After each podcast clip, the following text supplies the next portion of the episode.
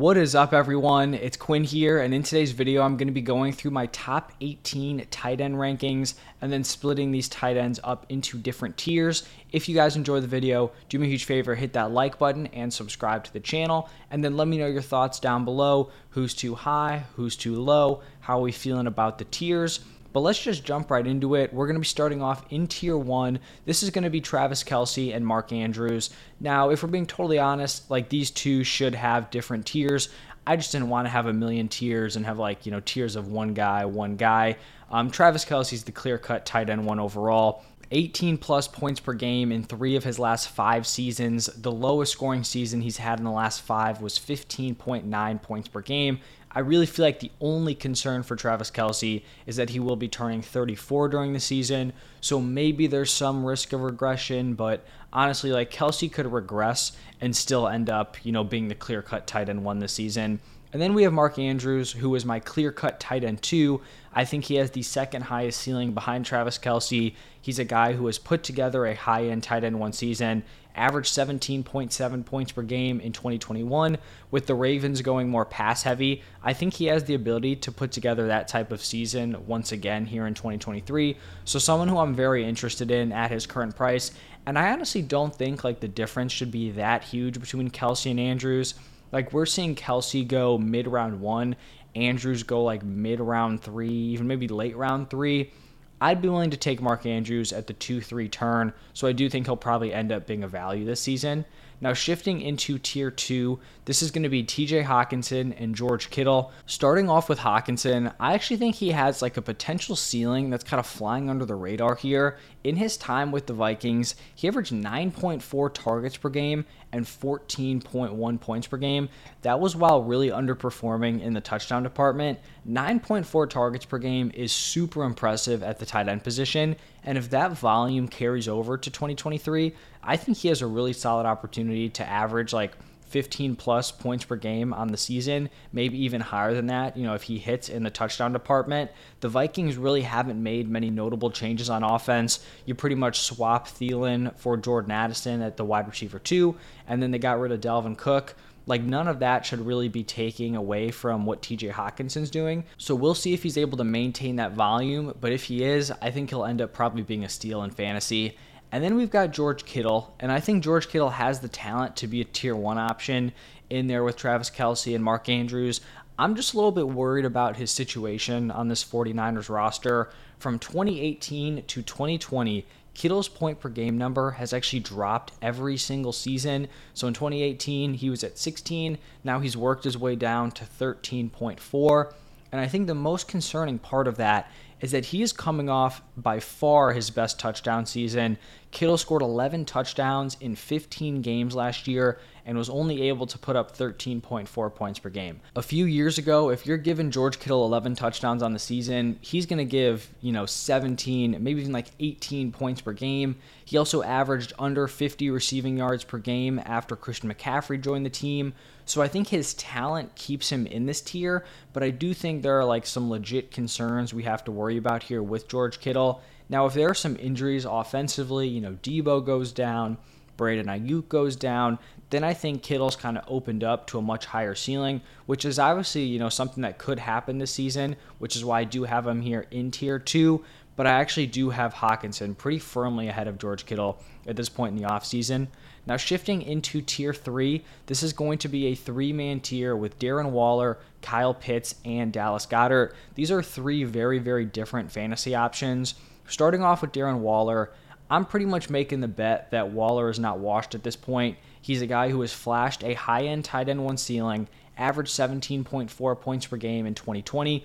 Over the last 2 seasons, he has struggled to stay healthy, and then even when he has been healthy, the production has been a little bit underwhelming. But if Darren Waller is able to stay on the field, I really think he can be the Giants' top pass catcher. I don't really think any tight ends outside of Travis Kelce and Mark Andrews can offer that. Like, maybe you can make the argument for Kyle Pitts, but I still think that would be pretty clearly Drake London. So I think Darren Waller can be the top weapon on this Giants offense, and if he is that top weapon, I think he can easily deliver you a high-end tight end one fantasy season. Then we have Kyle Pitts, And Kyle Pitts is pretty much like in the complete opposite situation. I'm trying to catch his ceiling like before his value just skyrockets moving forward. There's no doubt his fantasy production has been disappointing through his first two seasons, but I think we have to acknowledge like the terrible offensive situations he's been in. I'm fine if you're fading Kyle Pitts because you don't like the situation, you don't like the Falcons, but there seems to be some people out there who just think Pitts is just straight up not that good. That's just completely untrue. Like, I cannot disagree with that more. Even though the production didn't come through last season, he still commands targets at a crazy high level. He was the tight end one in target rate, tight end one in air yard share, tight end one in deep targets. He was also the tight end two in target share and ADOT.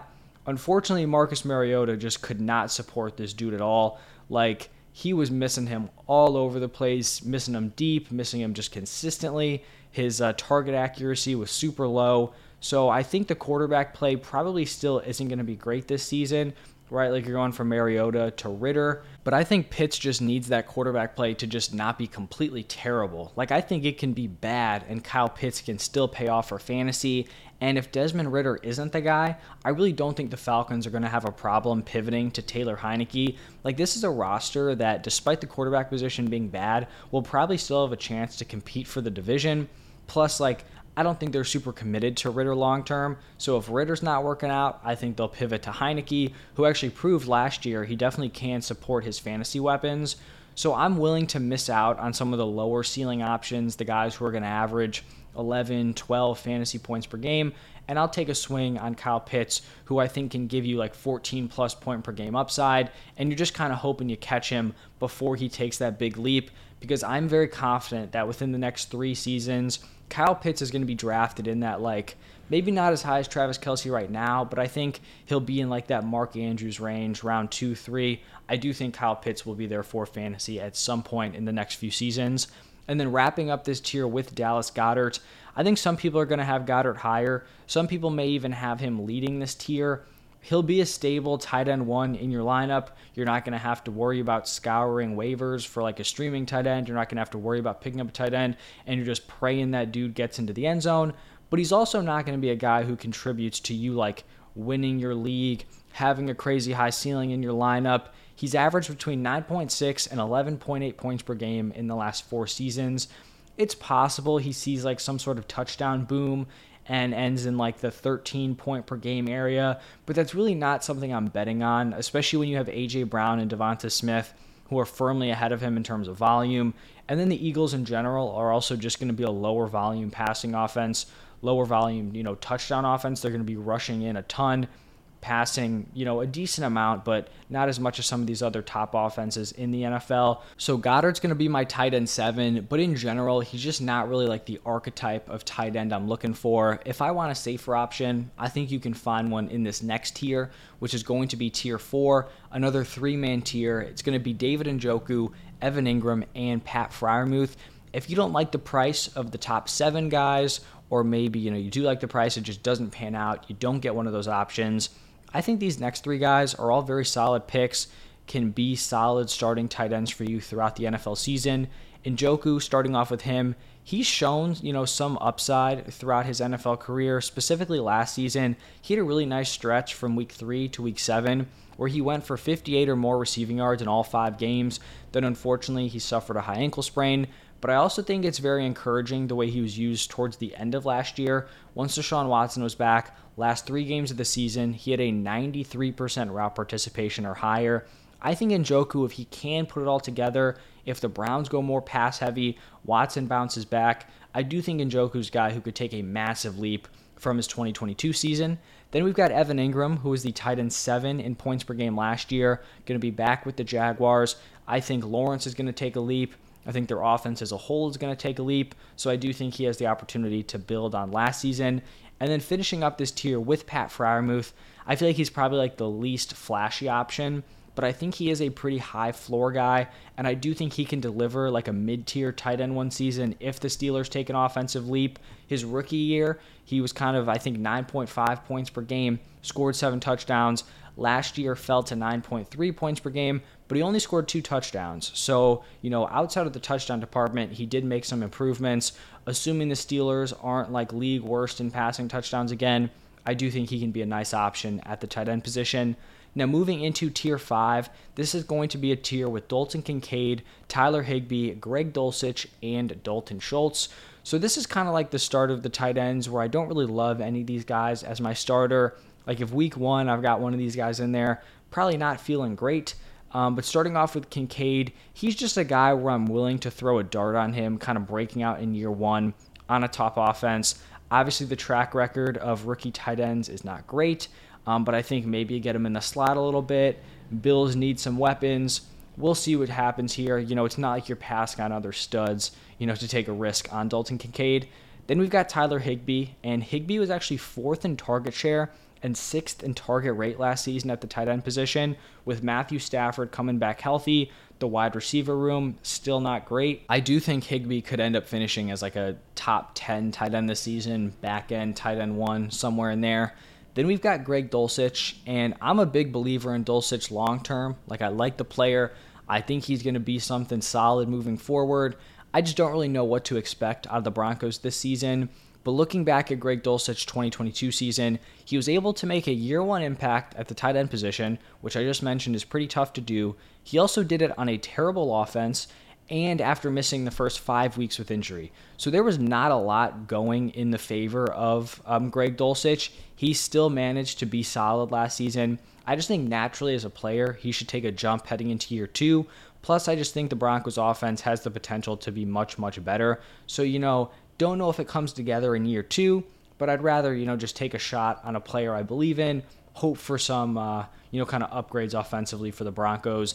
And then wrapping up this tier with Dalton Schultz, he's a guy who's been a top 10 tight end in points per game the last 2 seasons. He is going to a much worse offense, you know, going from the Cowboys to the Texans, but I do think he could command targets given the fact that the Texans group of weapons is just very, very unproven. A lot of question marks like in their wide receiver room.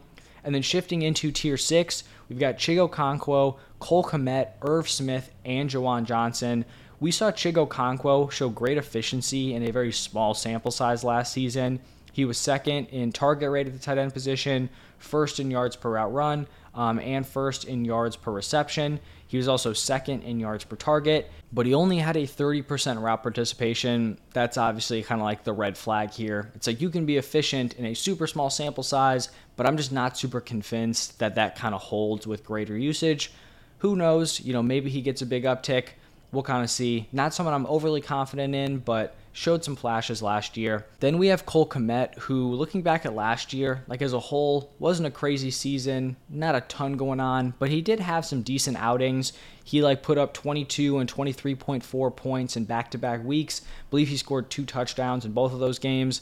Then to close the season, you know, 10.7, 15.7 points back-to-back. I think he could see an uptick in his volume if Fields does hit as a passer. I do expect the Bears to go a little bit more pass-heavy than they did last season. I will say I'm a little bit concerned about Robert Tonyan kind of eating into his routes, because Tonyan has been a solid, you know, NFL tight end.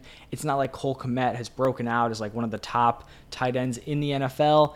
And if Cole Kmet is going to succeed for fantasy, like, and it's going to be a pretty run-heavy offense, he just can't be splitting routes with another tight end. So that's the concern, but I do think there's some optimism for Cole Kmet. Then we've got Irv Smith.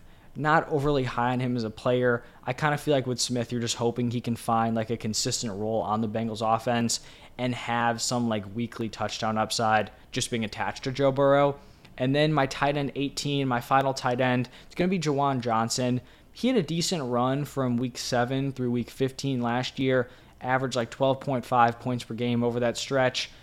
I'm not sure if he's ever going to be more than like a guy where you're just kind of like banking on a touchdown, but you know, who knows? We're getting into the mid-tier tight end 2s.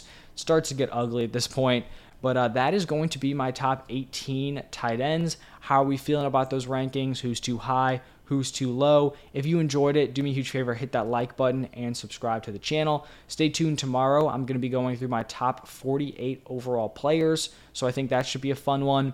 But thank you all again for stopping by, and I will see you in the next one.